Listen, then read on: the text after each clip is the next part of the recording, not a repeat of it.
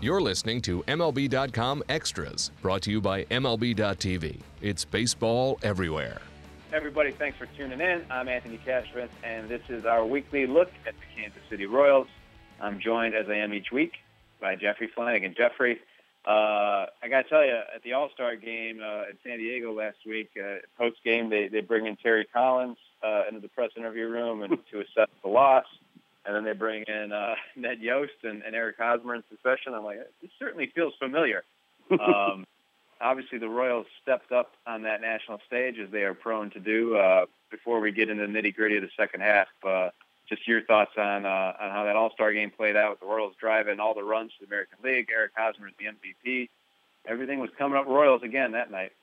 Yeah, it, uh, I'm sure Collins is feeling like, uh, well, here we go again. But uh, I think it really uh, it, it it produced some good vibes uh, for the first time in a long time uh, with this organization. Uh, you know, the fan base reacted very positively to the to that game, and the, the clubhouse was kind of jumping uh, on Friday when they got back. Uh, um, just uh, there haven't been that many great fun moments for this team for the first half of the season, and, yeah. and certainly that provided one. Yeah, absolutely, and. uh uh, another great moment coming up on Thursday. Uh, the, the Royals will visit the White House. I know it's the, the number one question on the lips of fans. Will Jeffrey Flanagan be in attendance? I will be there covering it if I can get through Secret there you go. Well, that is the question. so we'll see. Uh, see how that goes. But obviously, uh, a, a great, always the uh, great moment uh, in the aftermath of uh, the championship glow. Uh, get to go shake hands with the Prez and, and all that entails. So it'll be a great moment for them. Good, nice, not a bad way to spend an off day. Um, but in the meantime, uh, obviously things are not going particularly great, as you alluded to. Uh, in the actual games themselves here in 2016, injuries are a huge part of that. Uh, as we record this, the Royals have dropped seven of their last ten, and this is all, of course, coming at a time when, when teams are thinking about uh, not always a, a big question like what direction do we go with the organization, but you know how, how much is this club worth adding to? Uh, is it worth subtracting from it all? I don't think the Royals will get to that point, but um, but certainly when you talk about mid-season additions, um, it, it's tough. The Royals are in a tough spot. They traded away five pitchers at last year's deadline, so they don't want to cut the farm system too much more. Um, but there, there's certainly need on this club. Uh, you know, again, given the injuries and the inconsistency in the rotation, what do you make of the July market as it pertains to the Royals? Well, I think they're going to be somewhat active as much as they can be. You mentioned the haul that they had to give up last year to get Cueto and Zobrist, and it was substantial. Um, there's not a ton of, uh, of prospects right now to offer, but I think Dayton and his staff, Dayton Moore and his staff, will be pretty creative in trying to bolster this team right now, and it certainly needs something. I mean, you mentioned the seven out of ten. Uh, they're just there's just some things lacking right now. They they don't have a number five starter, so to speak. Uh, once again, this week they'll be probably going with Dillon Gee or Brian Flynn. Um, right field has been kind of an issue. Uh, Paulo Orlando's numbers are way down uh, in the last month and a half.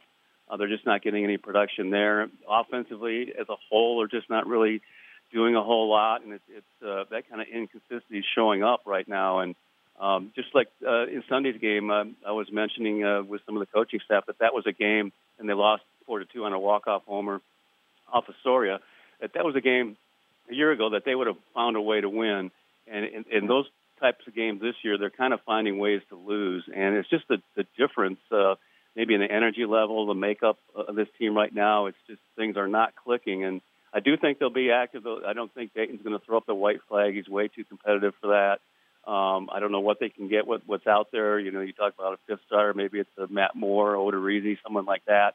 Uh, but it depends on the price tag, of course. But uh, two years ago at this time, they were two games under 500, uh, and they made a strong surge uh, toward that final wild card spot. And we know what happened after that. So uh, keep that in mind that this team's, you know, not dead yet. Not dead yet. No, that's very true. Uh, is, is it a different just feel in that clubhouse. I mean, you lose a guy like Moose for for the year, that's going to yep. have an impact on you. You got guys shuffling on and off the DL in general, and there's there hasn't been much consistency to the the overall makeup of the roster. That has to impact things.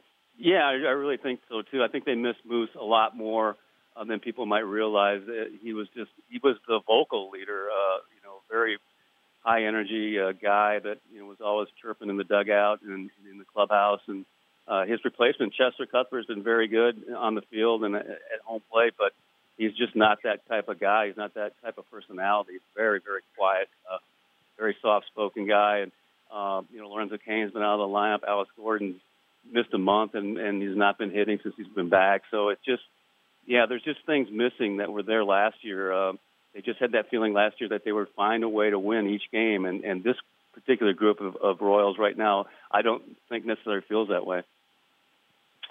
Uh, one piece of good news that came out of the weekend was the return of Wade Davis from the DL uh, mm-hmm. forearm situation, which is sometimes can be a precursor to bigger, worse things. But he was uh, basically the minimum amount of time on the DL, if I'm not mistaken. The Royals bullpen yep. had a 5.01 ERA in his absence, 13 earned runs in 23 and a third inning. So obviously, great to have him back in the fold. Yeah, probably just one day too late too, because they could have used him yeah. in Friday Friday night's game, which uh, the bullpen uh, spit up late too. So yeah, it's great to get for, for him to get back in the in the in the bullpen, and um, they just they need guys like that so they can stretch out and move Herrera back to the eighth and Hoach and Soria back to the seventh instead of you know them in the late innings. And they need to get Lorenzo Cain back, and he's probably still another week week and a half away. Uh, uh, there's just uh, they, they've got to they've got to find something right now to to stay in the hunt and and see what Dayton can offer at the end of the month. Seems like one of their bigger X factors moving forward in the second half. I mean, you talk about the need uh, for for perhaps another bat, and maybe that bat is is in house. But uh, since Alex Gordon came off the DL a few weeks back, uh, 18 games, he's hitting a buck 97 uh, since coming back from that fractured right wrist, and of course, uh, you know, wasn't contributing much offensively before that injury. So I, I think in one of your stories, Jeffrey described it as you know spinning his wheels. I think that's a good uh, good description of, of Gordon's season here uh, after signing that, uh, that that contract to return to Kansas City. What does he say? What do they say about what's going on with him at the plate? Well, yeah, he's he's as frustrated as anyone right now. This is just uh, you know he's been prone to to big slumps in throughout his career where he'll look like he'll look horrible for three or four weeks and then he'll get hot for three or four weeks and can carry a team. And we just haven't seen the hot Alex Gordon yet. Um, with I think Ned and the staff thought maybe he was coming out of it uh, on the Sunday before the All Star break when he homered and doubled and hit a couple balls, other balls hard. And uh, but he's come back since you know, over the weekend. Didn't look particularly uh, good over the weekend, and you know he's he's said many times he's he's very frustrated, and he just does not look like the same hitter up there. He's chasing a lot of breaking balls. His contact rate is way down. Um, that hopefully, you know, maybe he'll be the uh, the uh, added bat in the second half of the season if he can just start hitting. Because right now their lineup just does not look very imposing to other teams. It's just not very deep. No, and the good side, uh, uh, Sal Perez. I think last time we spoke, we talked about how how rough things are going for him offensively, but um, you know his last week or so of play was it's sandwiched around the All Star break, but uh, certainly he's come alive at the plate, and they had that big home run uh, for the American League in the All Star game. He, he had just as good an argument for the MVP. Uh, you know, putting the the American League team ahead. So good things happening from his bat. Yeah, and they certainly need that. I mean, it's amazing with him too. Once he starts to be a little bit more selective at the plate, uh, his numbers just rise tremendously. So there are some good signs there too. And another good sign is Yordano Ventura, who pitched a terrific game on Sunday, and, and that's that's two straight really really solid outings from him. Uh, the rot- there was really nothing wrong with their rotation over the weekend in Detroit. Uh, they just uh, lost a couple of late leads. So if they can get that rotation settled down, uh, maybe they can start winning some of these games four to two and three to two like they did a year ago. All right, there you have it. The latest from Jeffrey Flanagan on all things Kansas City Royals. I want to thank him for joining us, and thank you all for tuning in. This has been MLB.com Extras, Kansas City Royals edition.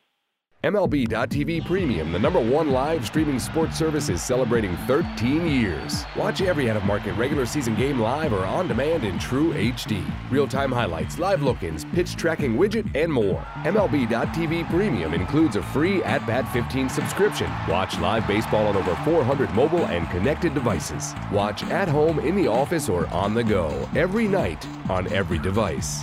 Blackout and other restrictions apply. Visit MLB.tv for details.